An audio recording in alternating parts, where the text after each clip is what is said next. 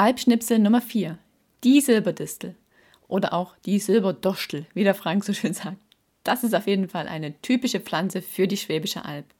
Sie hat eine weiße Blüte, stachelige Blätter, die meist als Rosette vorkommen. Sie wird bis zu 40 cm hoch und hat eine Wurzel, eine Pfahlwurzel, die bis zu einem Meter tief sich in den steinigen Boden der Schwäbischen Alb graben kann, um an Wasser zu kommen. Die Silberdistel gehört zur Gattung der Eberwurzel und zur Familie der Korbblütler. Und kleiner Funfact, sie war Blume des Jahres 1997. Die Silberdistel blüht von Juni bis September und schützt sich durch ihre stacheligen Blätter davor, von zum Beispiel Schafen gefressen zu werden. Denn sie kommt häufig auf Wacholderheiden vor, die ja von den Schafen bewirtschaftet werden. Im Volksmund nennt man die Silberdistel auch Barometerwurz. Und das kommt daher, dass sie ihre Blütenköpfe bei Sonnenschein öffnet und bei Regen wieder schließt. Und weil sie so typisch für die Schwäbische Alb ist, kommt sie auch als Wappenpflanze vor. Zum Beispiel in Franks Heimatgemeinde Böttingen im Landkreis Tuttlingen.